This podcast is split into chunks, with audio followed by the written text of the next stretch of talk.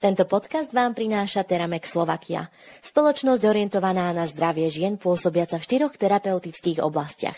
Antikoncepcia, in vitro fertilizácia, menopauza a osteoporóza. Teramex, staráme sa o zdravie žien.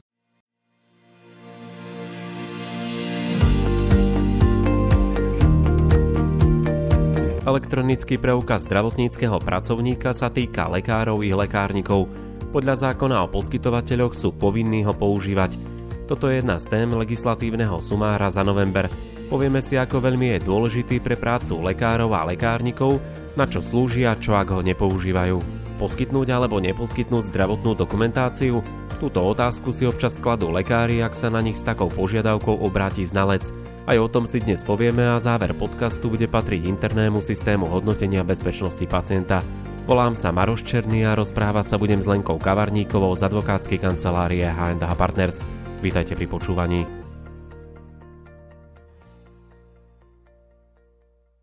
Elektronický preukaz zdravotníckého pracovníka. To je téma, ktorá sa dotýka naozaj všetkých zdravotníckých pracovníkov. Ako veľmi je dôležitý pre ich prácu? V dôsledku elektronizácie zdravotníctva si práve vlastne elektronický preukaz zdravotníckého pracovníka našiel naozaj to miesto, hlavne pri práci zdravotníckých pracovníkov. Jeho používanie bolo stanovené vlastne ako zákonná povinnosť zdravotníckého pracovníka.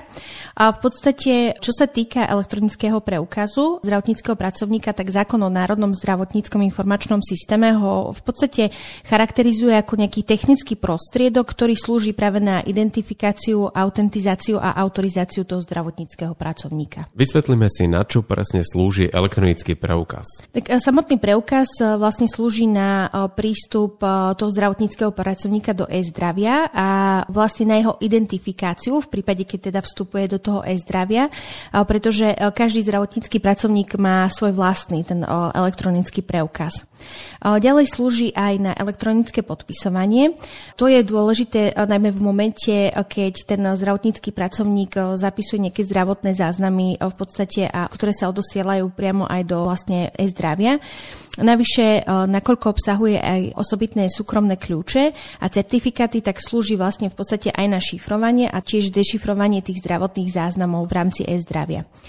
Tu je potrebné povedať to, že tie kľúče sú naozaj osobitné, čiže každý zdravotnícky pracovník má v rámci toho svojho elektronického preukazu svoje vlastné súkromné kľúče, pretože ak by existoval len jeden, tak samozrejme tí zdravotníckí pracovníci by mali, mohli mať prístup aj napríklad k takým údajom, ktoré, ku ktorým by reálne nemali mať prístup. Čo sa stane v prípade, ak zdravotnícky pracovník nepoužíva tento preukaz? Naozaj používanie elektronického preukazu zdravotníckého pracovníka bolo stanovené ako zákonná povinnosť povinnosť. Čiže s tým je spojených viacero ďalších povinností a to je napríklad aj povinnosť chrániť ten elektronický preukaz predtým, aby sa teda nezničil, nestratil, nejakým spôsobom nebol odsudzený alebo zneužitý.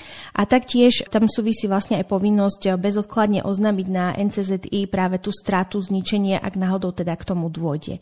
A v prípade, ak nedôjde vlastne k splneniu tých povinností, tak samozrejme je s tým spojená aj sankcia. Sankciu môže okladať práve ministerstvo zdravotníctva.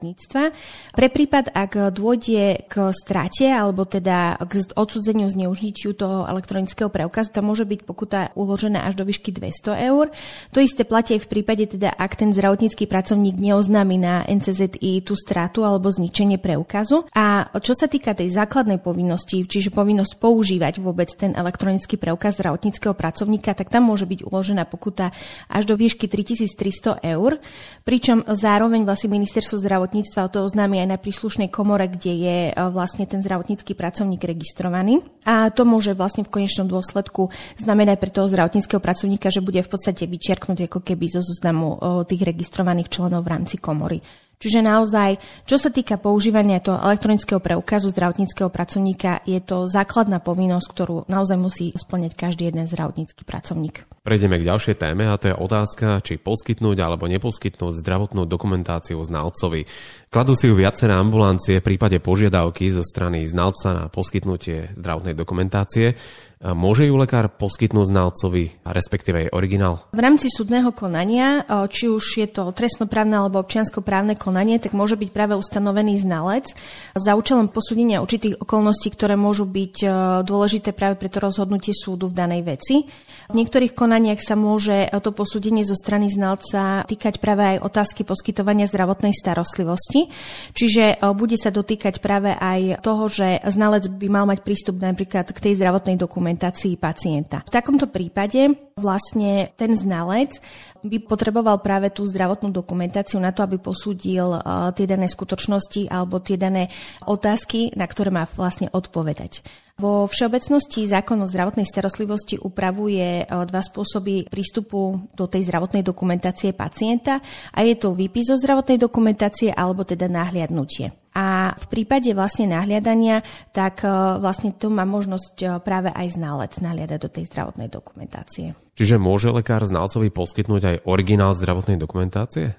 Tak ako som spomínala, čiže e, základ je to, že znalec môže nahliadať do zdravotnej dokumentácie. Čiže v takom prípade si vlastne môže robiť uh, tie výpisy, kopie zo zdravotnej dokumentácie, ale samozrejme zákon o zdravotnej starostlivosti pripúšťa aj možnosť poskytnutia originálu, čiže priamo tú zdravotnú dokumentáciu, originál si vezme ten znalec so sebou, ale to je len v zákonom stanovených uh, prípadoch a tiež za zákonom stanovených uh, vlastne, alebo teda splnenia zákonom stanovených podmienok. Čo sa týka práve tých situácií, kedy je možné poskytnúť priamo ten originál zdravotnej dokumentácie, tak je to len v prípade, keď naozaj úlohou znalca e, je overiť právosť alebo úplnosť záznamov, ktoré sú uvedené v zdravotnej dokumentácii. Napríklad má povinnosť e, ten znalec overiť ja neviem, podpis zdravotníckého pracovníka alebo overiť právosť pečiatky toho zdravotníckého pracovníka, respektíve toho poskytovateľa zdravotnej starostlivosti. Zároveň druhou podmienkou, ktorá musí byť splnená na to, aby bolo možné poskytnúť e, originál tej zdravotnej dokumentácie, musí byť udelený súhlas zo strany prokurátora alebo zo strany súdu na vydanie toho originálu zdravotnej dokumentácie. Čo v prípade, ak ju znalec stratí alebo zničí? Tak e, na to vlastne v podstate aj myslel zákon o zdravotnej starostlivosti, respektíve zákonodarcovia. A v podstate túto situáciu rieši e, tým spôsobom, že naozaj je presne stanovený zákonný postup, ako tomu znalcovi sa poskytuje ten originál zdravotnej dokumentácie. Čo sa týka samotného postupu, je to vlastne tak, že poskytovateľ zdravotnej starostlivosti, ktorý má poskytnúť ten originál zdravotnej dokumentácie, vyhotoví z tej zdravotnej dokumentácie kópiu, či už z časti alebo vlastne celú zdravotnú dokumentáciu podľa toho, čo potrebuje vlastne znalec. A na tej vyhotovenej kopii tej zdravotnej dokumentácie sa naozaj na každej jednej strane podpíše práve aj zdravotnícky pracovník, ale taktiež aj znalec.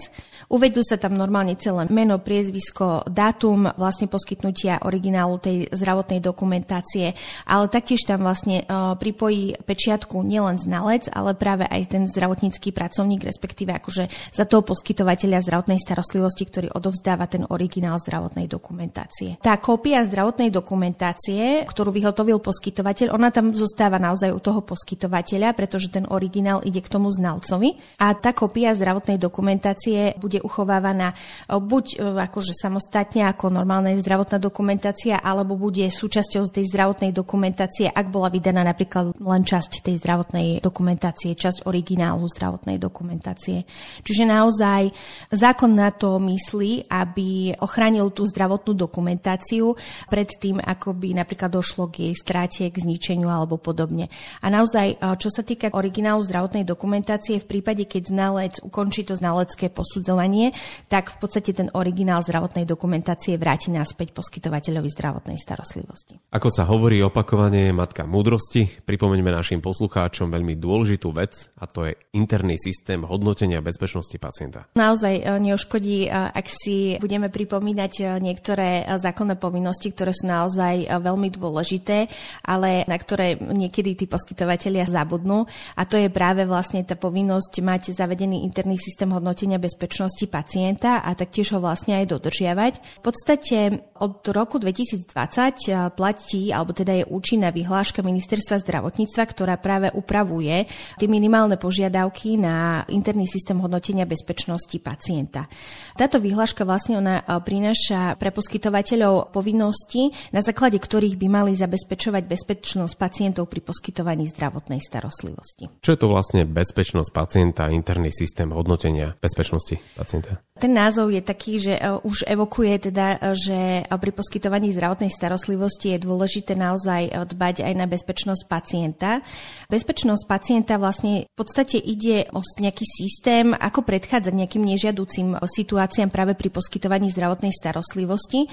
A tomu dopomáha práve ten interný systém hodnotenia bezpečnosti pacienta. On predstavuje naozaj taký komplexný systém, ktorý by mal mať ten poskytovateľ zavedený. Mal by mať v rámci neho upravené také postupy, naozaj ako zabezpečiť tú bezpečnosť pacienta pri poskytovaní zdravotnej starostlivosti, napríklad v zmysle toho, že aby bola zdravotná starostlivosť poskytnutá naozaj tomu pacientovi, ktorý príde do tej ambulancie, čiže naozaj, aby bol správne identifikovaný pacient pri poskytovaní zdravotnej starostlivosti, alebo napríklad, čo sa týka postupu podávania liekov v ambulancii, alebo ich uchovávania. Čiže naozaj sú to také čiastkové oblasti, ktoré majú byť v rámci toho interného systému hodnotenia bezpečnosti upravené a ktoré majú v konečnom dôsledku zabezpečiť naozaj to predchádzanie tým nežiaducím udalostiam pri poskytovaní zdravotnej starostlivosti. Akým spôsobom sa kontroluje to, či ambulancia má zavedený spomenutý interný systém? Na to slúži klinický audit. Klinický audit v podstate presne slúži na to preverovanie a hodnotenie dodržiavania toho interného systému hodnotenia bezpečnosti pacienta.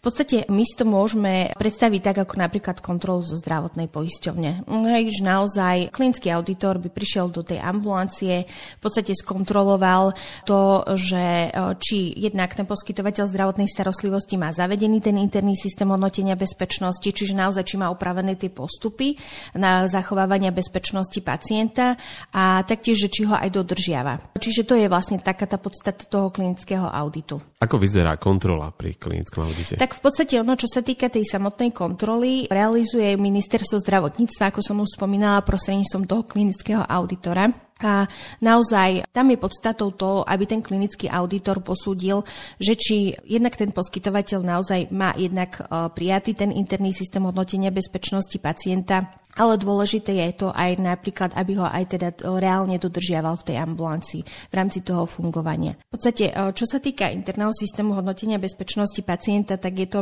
povinnosť e, pre poskytovateľ zdravotnej starostlivosti, ktorá e, platí už od 1. januára 2021 a v podstate ako stále vlastne vyplýva, e, napríklad keď existuje nejaká, je stanovená nejaká zákonná povinnosť, tak s ňou je spojená sankcia v prípade porušenia tejto povinnosti.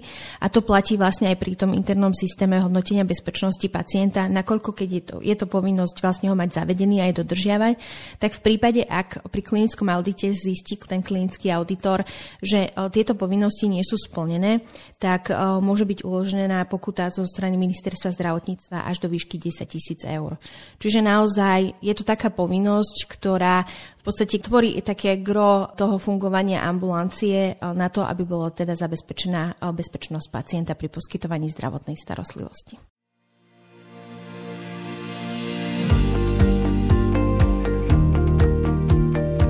Obsah novembrového sumára legislatívnych zmien pre lekárov a lekárnikov sme naplnili. Články, o ktorých sme dnes hovorili, nájdete zosumarizované v našom mesačnom newsletteri ak by ste ho chceli odoberať, stačí, ak si u nás na stránke mediprávnik.sk vytvoríte bezplatný užívateľský účet a newsletter dostanete každý mesiac do svojej e-mailovej schránky. Ďalšie zmeny, ktoré sa týkajú vašej ambulancie alebo lekárne vám ponúkneme o mesiac. Každý pondelok si môžete vypočuť nový podcast na medicínsko-právnu tému. Všetky časti nájdete na YouTube kanáli Mediprávnik, ako aj platformách Spotify, Apple Podcast, Google Podcast a Podbean. Majte sa krásne.